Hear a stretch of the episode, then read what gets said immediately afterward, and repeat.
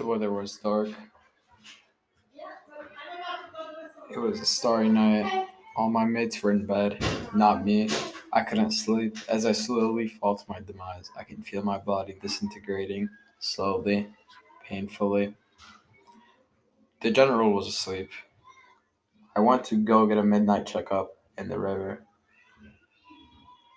All the soldiers were separated from far from home for the war.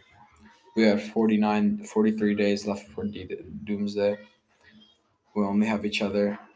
We have no entertainment, just us and other soldiers. We were drafted from our homes. The doomsday will be the biggest war in history. Besides reading letters from their love, besides reading letters, there was absolutely zero entertainment. We could only get the letters every Thursday morning. We had no equipment.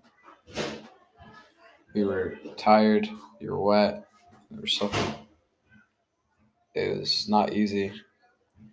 We went out to the river to get a fresh drink of water. And then that was the moment when General woke up and come down to, came down to the river. He asked what I was doing. I told him I was getting a drink of water, and then I would head back to bed. The next the next day, we were ambushed. I noticed that I was the only one in the camp. Everyone was outside, and a lot of people were missing, especially General.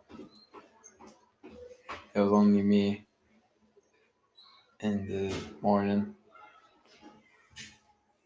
It looked like we got ambushed. Our tents were folded, cropped, gone. Our all our livestock, all our food, all our equipment was gone. We have been raided while we were sleeping.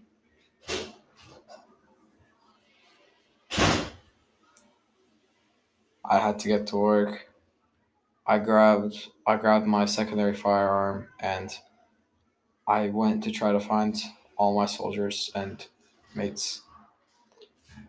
I tried to I tried to find I tried to follow their footsteps, but it was too disintegrated by the rain.